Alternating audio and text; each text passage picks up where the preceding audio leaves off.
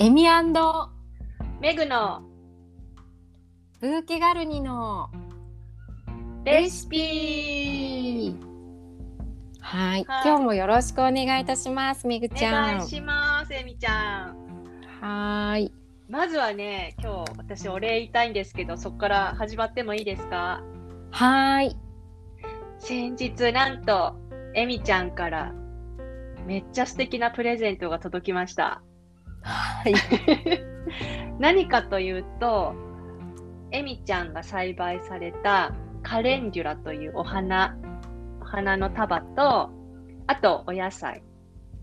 えっ、とそら豆だね。すごい美味しかったの、それが。そら豆とディル。よかった。うん。でもディルとうん。あとあれはペパーミントだったのかな？もしかしたらスペアミントかもしれない。ちょっと野生に実はちょっと生えてるのがあって、そう。ちょっとこう葉がねとんがってるそうそうそね根付きで野生ねそのまま付き。あの土付きで刺せばいいですっていう状態の株分けみたいな感じでそのセットが届きまして よかった。まあめちゃめちゃ癒されたのよ。本当ありがととんでもないです。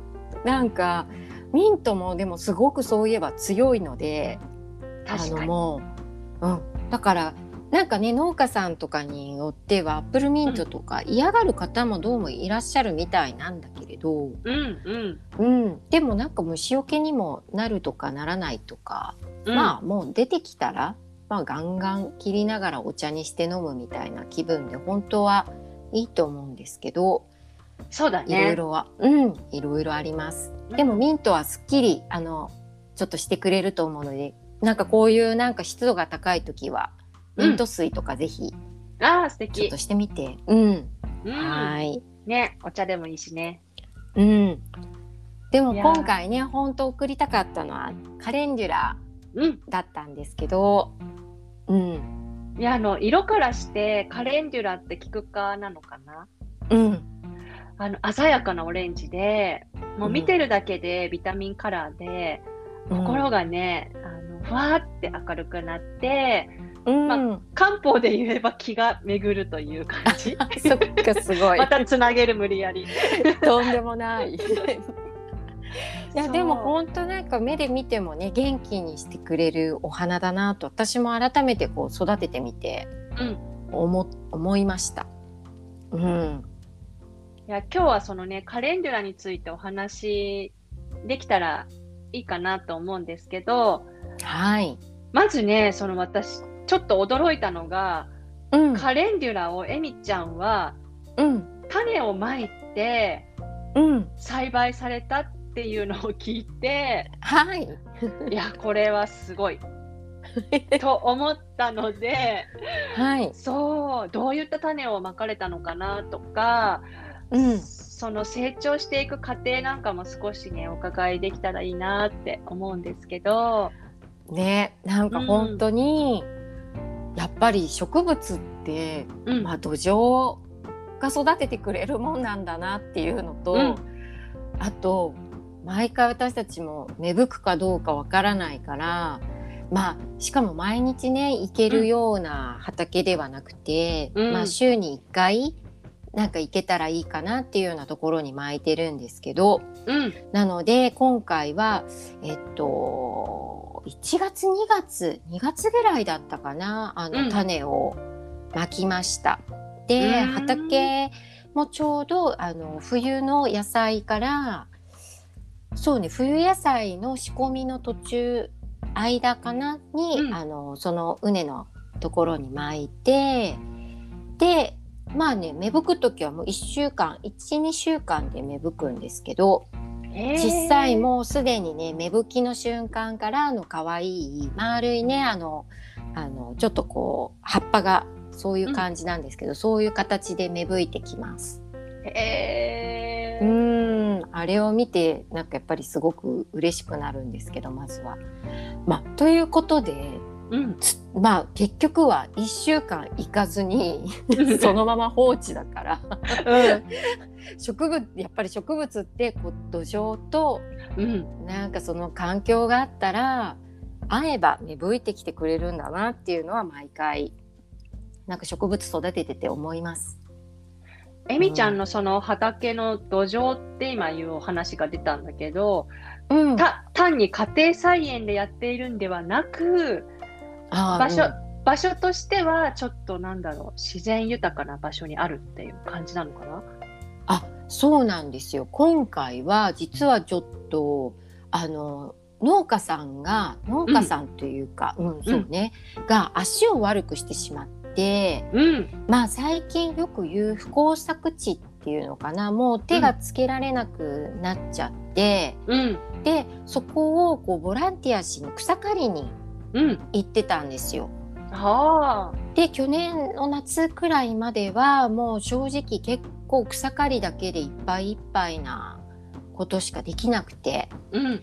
でもなんか今年こそは何か植えたいねっていうところから今度こそみたいな感じで去年のちょうど終わりくらいから冬野菜をこうそれこそ種まきしてっていうことでまあ不耕作になってからちょうど6年67年経ったところだったんでえ。そうやっぱりねあのまあ結構畑も哲学だなと思うんだけどうん。なんかねやっぱもういろいろな農法いろいろなことを やっぱり言うこうまあ今はねあの栽培方法があるからうん。なかなかこうやっぱりみんなと一緒にっていうのも結構畑も大変なことだなと毎回思うんですけど。へうんやっぱりこう今はね農薬を使う使わないとかもあるしあとこう肥料問題っていうのも実はいろいろとあっ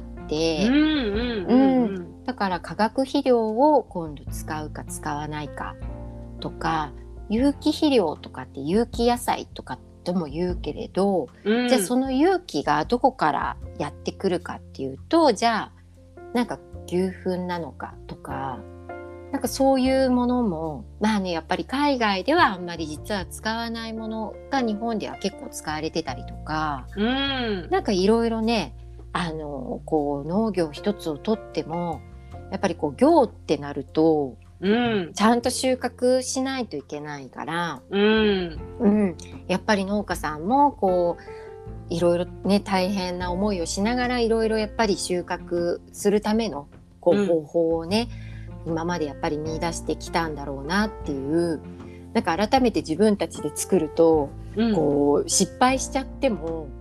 ね、スーパーとか八百屋さんへ行ったら、こう野菜が並んでいることにすごく感謝みたいなね、なんかっていうこともすごくこう感じる今畑作業をしてます。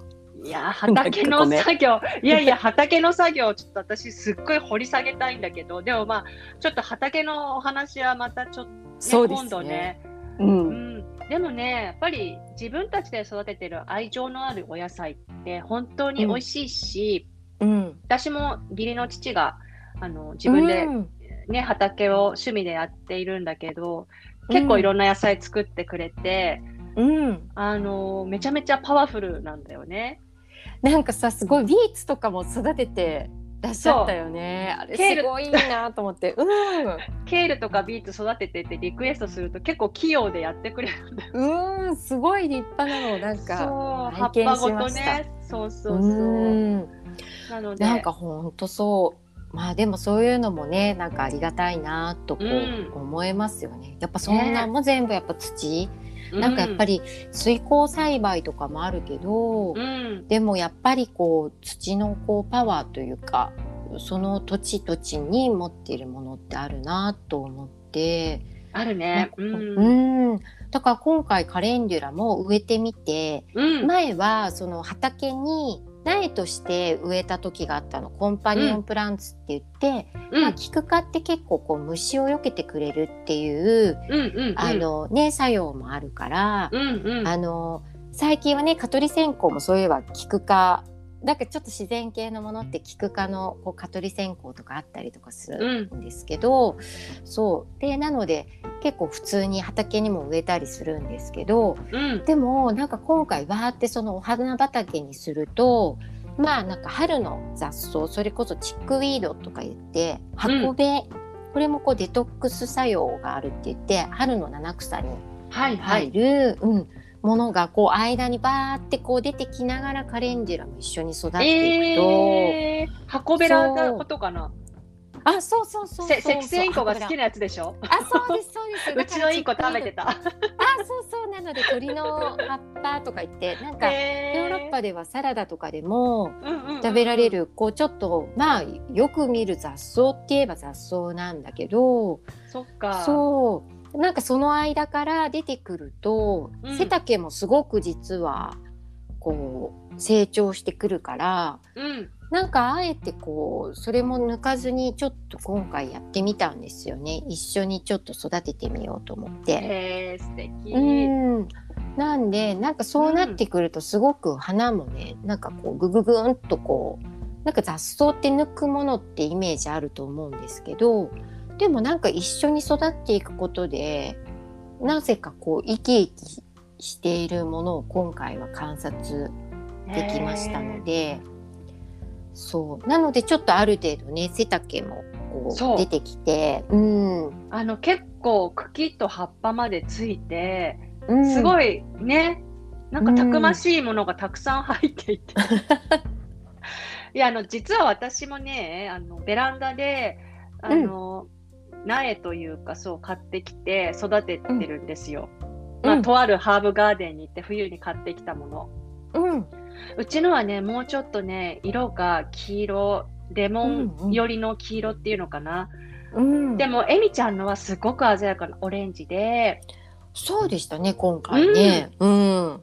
あのね、ワイルドさが全然違あ そっかよかったでも。う。で、そのさっきの土の話があったから、うん。あのね、あれなんだけど、うちもその土っていうのが、うちの近所が実は、工事してるのね。うん。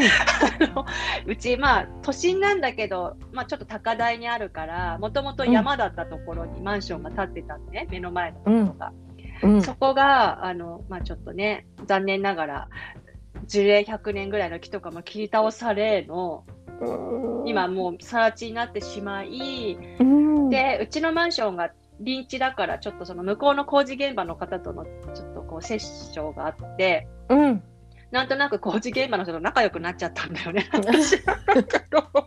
話それも面白いなと思って。まあ、相馬すごいんだけどね、まうん。あ。うん。で、山の土だからくださいって言ってもらって、うんはい。それにカレンデュラを入れてると、栽培してると。他のハーブもあるんですけど。うん、素敵なんだよね、めぐちゃんのところのプランターもね。うんそしたら、なぜか一回アブラムシがちょっとついてしまって、一回駆除をしたっていう今状況なんだけど、うん。まあ土壌がね、違うと全然違うんだなっていう。そうね、うん。なんかこう本当風通しであったり、うん。まあ湿度やっぱり今からは今度はね湿度も出てきちゃうから、うん。なんかやっぱりねそういう環境の変化ででもすごくきっとその土パワーがありそうだからね。そう。うん。なんかちょっといい活用を本当でもハーブやってたらだからまあアブラムシはもうついちゃったら本当になんかこう木作酢とかかける方もいらっしゃるけど、うんうんうんでもなんか手でもプチプチプチっとこそうやっプチって。てね。そうねさよならって。本当に。さよならってもうありがとうみたいな感じで。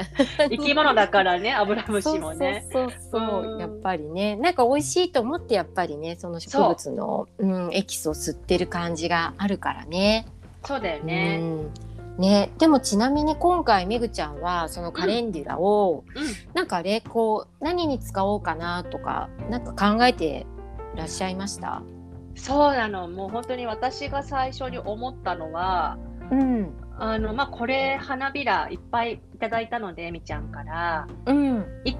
あの、まず乾燥させよううんって思って、うん。で、まあ、本当に普通に天日干しっていう感じになっちゃうんですけど、花びらだけ取らせてもらって、天日干しをして、うん。まあ、ある程度水分抜けてカラカラになったかなって思ったら、うん。あの、オイルにつけて、うん。あの、エキスを、そのオイルに、カレンデュラのエキスは、うん。エキスをなんか進出させるっていうんですかね。うん。ううん。進出油を作ろうかなって最初に、なんかこう、あイメージがいいね。うん、来ました。ううんん。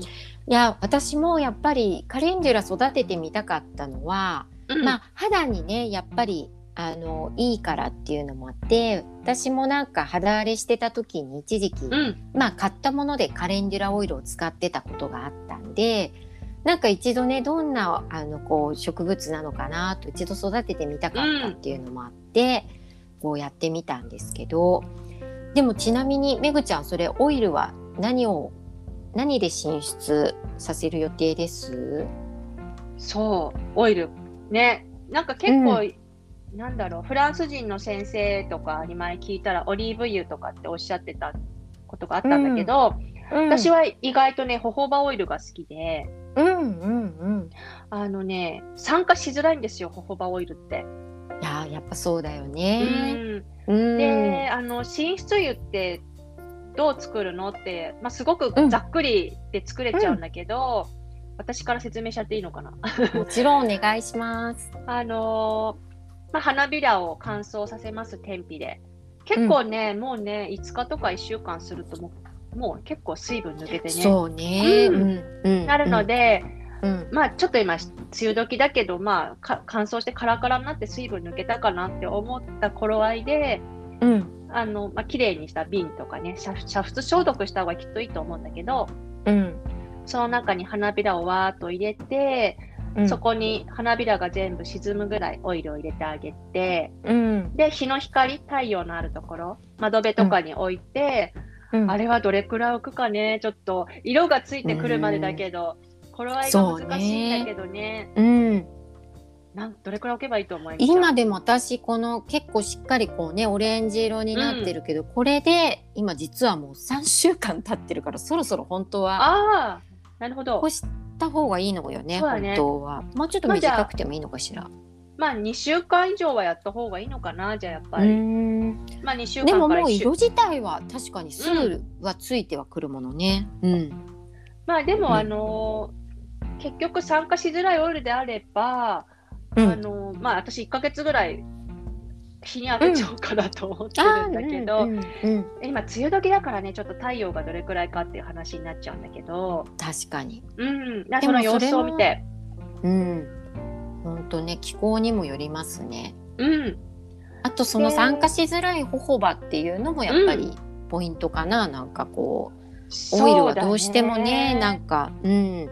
あのまあ、なぜねそのホホバホホバ言ってるかっていうと一応ね、あの臨床実験によってエビデンスがあるらしくてうん。あの370度で96時間なんか4日間ぐらい放置しても酸化しないっていうエビデンスがあるらしいんですよね。うわかなりそっかそれくらいあるんだ。うん、なので逆にだから酸化しづらいオイルとホホバオイルを混ぜてこの前お話ししたアロマのお話じゃないけど、エッセンシャルオイル入れて塗布してもいいし、うん、結構ね、そういう風な使い方もできるオイルですし、確かに。あとはワックスエステルっていう、まあ、ろろうそくのろう、ろう類に当たるもので、だけども、あの、液体うんなのよ、このワックスエステルの、あの、うんホホバオイルは。うんで肌なじみもよくって、うん、あのーなんだろう。そうねさらっとしてるねやっぱホホバは。そう。肌にスッて入るから使いやすい。うんうんで、そのカレンデュラオイルもその作った後肌に塗ろう、塗布する目的であの作ろうと思ってるので、うんなるべくベタベタしなくて、うん使いやすくて酸化しづらいオイルっていうところでホホバオイルを今ちょっとうん考えてるっていうところかな。うん。確かに。うん。まあちょっとね色がしっかりついちゃうからまあそうんこがねちょっと注意点ではあるけどでもまあね。これからうん。T シャツとか、うん。まあなんかあれだったらちょっとこうなんだろうなお洋服につかないような感じで使っていくといいかもしれないね。あの、うん。カレカレンデュラの色素がオイルにわーってね出るから結構色味がね、オレンジになるから、そういううん。色の薄い服を、色がね、薄い服を着るときは注意が必要だったりとかね、するけど、ね、でもなんかこう、うんね、使い勝手はいいかなって。うん、うんなんか元気になるこのオイルも色が鮮やかでいいですよね。え、えみちゃん、どうやって使ったらいいかちょっと教えてもらいたいなと思って。あいやでも他の私も、ね、使い方。うん。そう私もなんか寝室湯がばっかりこうちょっと今まではやったりしてたんだけどうん。そんなにね量も今までは取れなかったけど今回はちょっとそういう感じで畑でいっぱい取れたからうん。やってみたいなと思ったのは寝室湯うん。あ寝室湯じゃないごめんなさい鎮気剤をちょっとはい作ってみよ。うかなああー、いいとね、いいね。そう思ってまあこれもね、うんすごい簡単なんだけどあのなんか私さ春そのよもぎのよもぎの鎮気剤作った時にすごく使い勝手が良かったというかわあ、いいあね。のお風呂とかに入れられたんですごく良かったんだけどあ、いいかも。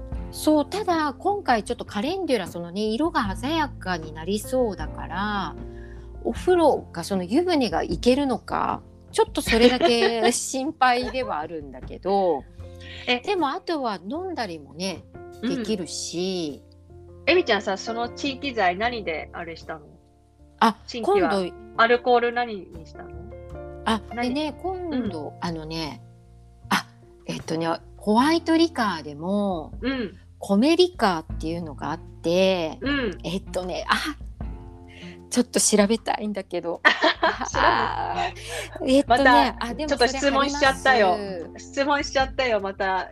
打ち合わせにないこと。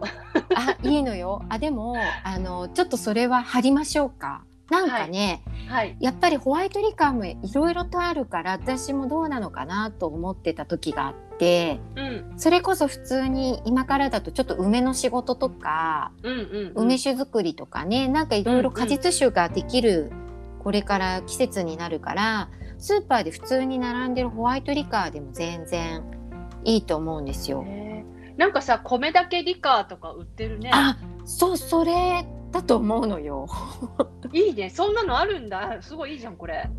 そうでなんかやっぱり結構うん普通のホワイトリカーだと、なんかそれが何からかが分かりにくかったりとかがあるのでなんか結構それは、うんあの野草の会とかでもよくどうも使われてるみたいで。そうか。うんでよくね海外のものだとウォッカとかうんうんうんうんは使うね、みたいだけど、まあだから一応やっぱり3 4 0くらいアルコール分があるとまあなんか安心なのかなっていなるう。ほど。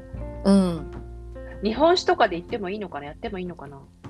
日本酒だと多分ね蒸留酒じゃないとそうね。多分ダメなのかなっていう感じがするあれ醸造なんかそうねアルコールもいろいろとあるんだけどそうなんだよね。そう多分蒸留酒っていうことがちょっと一つポイントにはなるのかなとうんうんうん、思ってます。なのでちょっと同じアルコールでもそちらを意識してはい。使っていただいた方がいいかなみたいな焼酎とかだからいわゆるこう焼酎とかブランデーとかもそういうカテゴリーかな。そうだね。うんいや、今のお米の理科すごい気になるな。いいね。うん、で多うん分それだったらこれからのこうそういうちょっと梅をいただいね梅が手に入った時とか、でもその梅酒作りとかでも普通に使ってもらえると思うんでそうかも。で,、うん、であとはまあそうやって鎮気剤にしちゃったら、うん。まあ、飲んだりもそれこそできるんですよねだからなんかちょっと朝とかに飲んでみるとかなんかやってみたいなとか。うん鎮気剤の作り方ってざっくりどんな感じですか？あそうでしたごめんなさい話ばっかりして。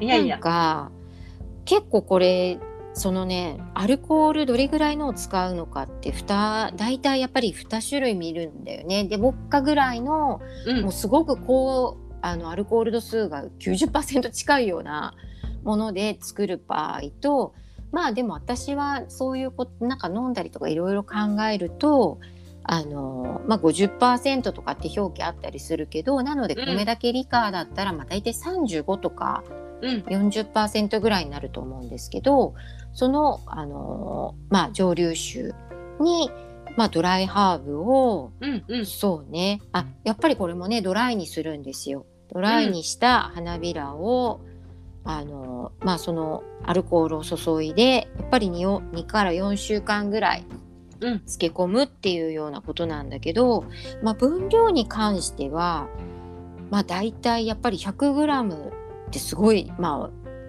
ドライで 100g っていうとすごい量になるけどそうね。うん、割合で言えば 100g で 500ml うん。だから、まあ大体もうちょっとね2 3 0ムだから普通だったらね取れてもうちょっとすると2掛け3掛けでまあ 100ml ぐらいにそのドライをまず入れて作ってみるとかいうのがいいのかなと思ってます。うん。ちょっとお試しだとね。うん。うん。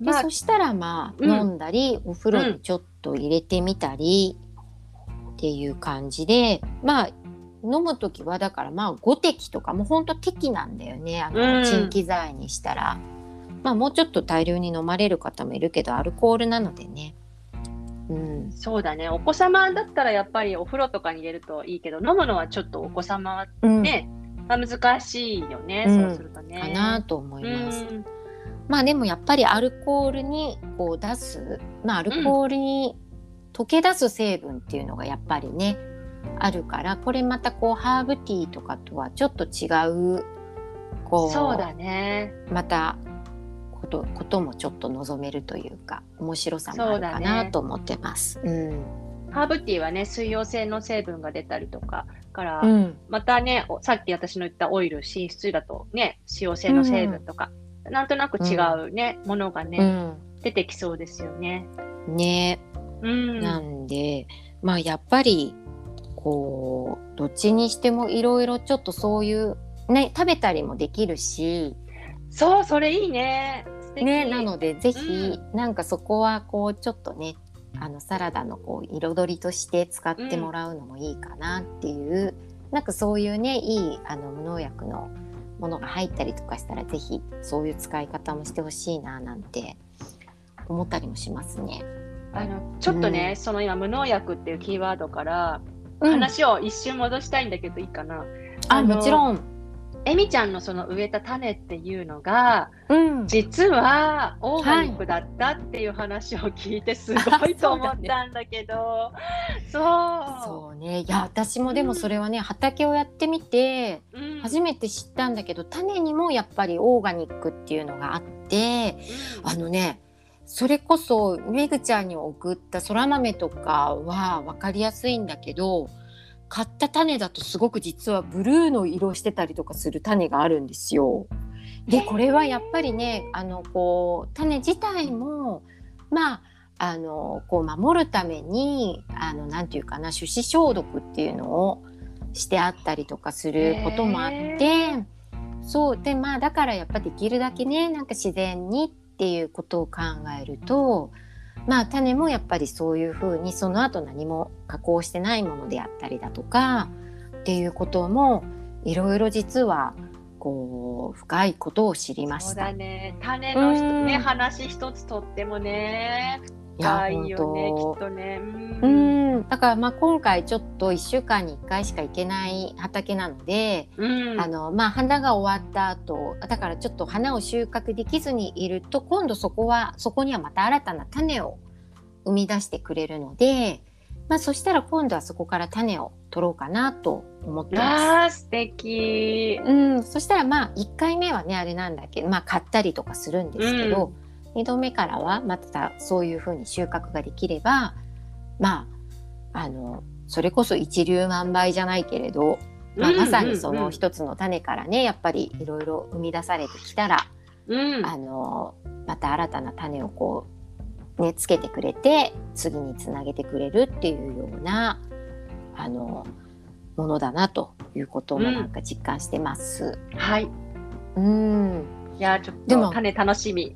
本当ねなんか時間もちょっとこう差し迫ってまいりましたが考えてみたらカレンデュラが何にいいかって私たちそう思ってました。そ のはい、大事なところ。作るのはいいけど、何に使うのっていうね、うんク、エスチョンで終わっちゃうね。そうでした。はい。そうそう。そうですね。何にいいですかっていうような話で、じゃあ、うんさっきじゃあ私からさっき振ってもらったから、オイルどう、うん。何に対して使いたいですか、っていうところなんですが、うん。あのー一応、なんだろう、赤切れとかかぶれとかそういうお肌を守ってくれるようなうんものに使おうかなと思ってまして、うん。で、よくベビー用品のスキンケア製品にもよく配合されてたりするそうなんですよね。でビタミン A とかサポニンとかオレイン酸といった栄養素がたっぷりなので、まあうん。あのひどく乾燥してしまったりとか、うん。赤切れになってしまった部分にも優しく浸透するっていうことで、うんあのまだどうしてもね、手荒れがね、少し気になる時があるので、そういうものにも、うん、使おうかなって思ってます。ううん。まあだからこう傷にもいいし普通に湿疹とかでもいいから、そうだまあちょっとまね。たね本当に季節のこのこれからの変わり目も肌荒れがねしやすい時にこうなんか急に汗かき始めたりするとその自分の汗に負けちゃうっていうこともあるからあるあるね。あるある。ねうんうんうんうんだからそういう時とかも、あのちょっと使ってもらうといいかなそうとか思だねいますね。あのうん炎症を鎮めたりとかね肌を再生するっていうような目的で使おうかなと思って、うんはい思います。ね、私もなんかこの鎮気剤はあとなんかハーブティーだとうん、そういうこうね女性の月1回の月経というか生理なんかにもちょっとこう止血としてうん、こうねあの働きかけてくれるっていうのをなんか改めて発見したのでうんちょっとそういう感じで使ってみようかなとも思ってます。はい。はい。そうだね。あとなんかちょっとさっき、ナショジオの辞典を見つけたので、書いてあること少しだけ紹介しようかな。あ、ぜひぜひ。で、まあ、あのーカレンデュラって昔から観賞用とか食用用とか化粧原料として使われてきたそうなんですけど、うん。お花はヒンドゥー教寺院の装飾にも用いられたりしてたと。へえ。古代ギリシャでは食品や化粧品や布の着色に利用されてたっていうそうなんあ、ですもでよね。鮮やかな色になるよね。これも。わかるような。な気がするよね、なんうかね。ん。で、古代ローマでは料理の付け合わせに使われたっていうことだったりとか、うん。えー中世のイングランドでは、一樽分の花びらを干して、うん。シロップやジャムに混ぜ、うん冬のあ、煮込み、美味しそう。だよね。色もいいし。冬のね、煮込み料理やパン生地に加えたんですって。なるほど。うん。それやってみたいかも。いいね、なんかね。うん。いや、私、あと、ごめん、突然なんかあれなんですけどね。皮膚、あの、なんか、肌からは、うん、そのね、色素もうん。認識してるっていう最近実は本を読んだので、今それ、染めるってすごくちょっと、それも試してみたくなりました。あの、皮膚はね、色素わかるらしいですね。ですよね。私も何かの本で読みました、それ。はい。あ 何かの本で。私、それについてちょっと今度めぐちゃんと熱く語りたい本がありますの それまた、はい。もう、えみちゃん、引き出し多いから、もう困る私、ついていけるか。いや、とんでもない。だって分かってくださったじゃない？いや、それ、ね、ちょっとかじったこと言っただけっていう、ほら、うんなんちゃってだから。いや、同じくですよ。そう、あの、もう本当に。でも、そう、肌、だから、そういう意味では、本当に肌は。うん、ね、なんか、まずそういう意味で、こう、使ってみるのも、カレンデュはやっぱり。元気がもらえていいかもしれないですね。そうだね。うん。えー、なるほど。うん面白い。あ、でも、その食べ、やっぱり食べるっていう、そういう部分でも使えると、本当にちょっと。彩りが。ねうんうん、ブーケガルニ感が出てます。出てますね、ブルケ君ね、確かに。うん、なんか本当にそういう意味でも。うん、ええただそのさ、今読んだ、読み上げた中世のイングランドでは一樽分の花びらを干してって一樽分ってそうね。いや、本当。ただ、まあ、やっぱり畑広くやってたら。不可能ではないけれど。まあ、でも、それも、まあ、土壌を大事にしていきたいね。うんそのめぐちゃんの、そのね、なんか今。あの更地になったっていうところもあるけれど、うんなんかやっぱりそういう土に感謝しながらそうだね。ね、うん、いや、あの、一つだけ私ね、やっぱりハーブ、ハーブティーとか私たち、あの、よくね、ブレンドして飲んだりしてるけど、うん。やっぱり何か気になるハーブがあったら、うん。あの、ベランダでね、あの、栽培でもいいので、うん。一回自分で育てるっていうことがとても、あの、大事かなと思って、いや私もそう、うん。本当にまさしくそう思います。うん。でね、私、カレンデュラオイルとかって売ってたりするから買ったり、うん。カレンデュラのハーブティーのそのドライハーブ買ったりしてたんだけど、うん、実はその今回初めてプランターでい、狭い住宅のベランダで育てたんだけど、うん、あのね、苗が一一本っていうのかなしかないんだけど、お花が、つぼみがわーわーわーわー次々ついて、咲いては枯れて、次のがってもうエネルギーがすごいのね。そうねそう。それ、それ知らなくって、だ確かからに。その、栽培してみて気づくことっていうのはすごい多いなっていう。うん。うんだからそれをそういう育ててみてそういう図鑑とかでカレンデュラのプロフィールを見るとうん。あのストーンとしっくりくるっていうかふ腑に落ちるっていうのかな。わかります。うん、いや面白いなって、うん。うん、それ本当にありますね。確かに。だからまあ本当そのエネルギーを感じるっていうこともできるし、うん。植生で効き目をこう実感できることも本当あるからすごいですねめぐちゃんも。それをプランターでも実感できてるって。なんかやっぱり、ね。うん。うん、素敵なことだと思います。多分今皆さんねおうち時間増えてるから近所のお花屋さんでもちょっとしたハーブ売ってると思うんですよ意外とね、うん。昔よりは、うん。うんうんだから一個でもいいからね。うん。うん、ぜひ。私もなんかやっぱりお花っていうのもいいなとこううん。ついつい食いしん坊だからなんかお野菜にわかる。走りがちだったんだけど そわかる。うそうなんだけどねお花を見るとあやっぱり気分をこうね上げてくれるというかあのそういう意味もすごくあるなと思ったんでまあそれでいてねサラダとかでもさっき言ったジャムとかそういう感じでもね食べれるって考えたら、なんかいいなと改めて思いました。うん、いや本当エミちゃんのプレゼントを開けた時にあの、うん。ちょっと悶々としてた時期だったのでうん、めちゃめちゃ明るい気持ちになったので皆さんにもその気持ちをお裾分けしたい。な。んか私もね、なんかだからたやっぱ食いしん坊があれなのか食べれる食べられるお花ブーケっていうのが実は今私のこうちょっと陰ながらのこう私のテーマでもあるので、なんかそういう思いを伝えられたらいいななんて思いました。なあめっちゃ伝わってます、私には。あ、よかったです。両手を広げて今表現しました。あ、よかった。意味がわかんない。意味がわかんないけど。ね、でもまあちょっとこういう本当なんか梅雨がね早くも始まっちゃって、うん。なんかこういう季節ですけどなんか本当視覚的にもうん。なんかね、使ってもっていう感じでですううん。ん、ちょっとそういうお花を取り入れてもいいかなという今日はね、はい。植物のお話でしたね。はい。皆さんにもカレンデュラの明るさをお届けできたら嬉しいです、本当だね。なんか一回ね、こういったことでなんかオンラインでなんかできたらいいねっていうこともいいね。ちょっと思ってます。思ってまはーい。では、じゃあ今日もめぐちゃん、、はいつもありがとうございますす。はいこちらこそエミちゃんいつもありがとうございますそしはいて皆さん最後までご視聴ありがとうございましたありがとうございます。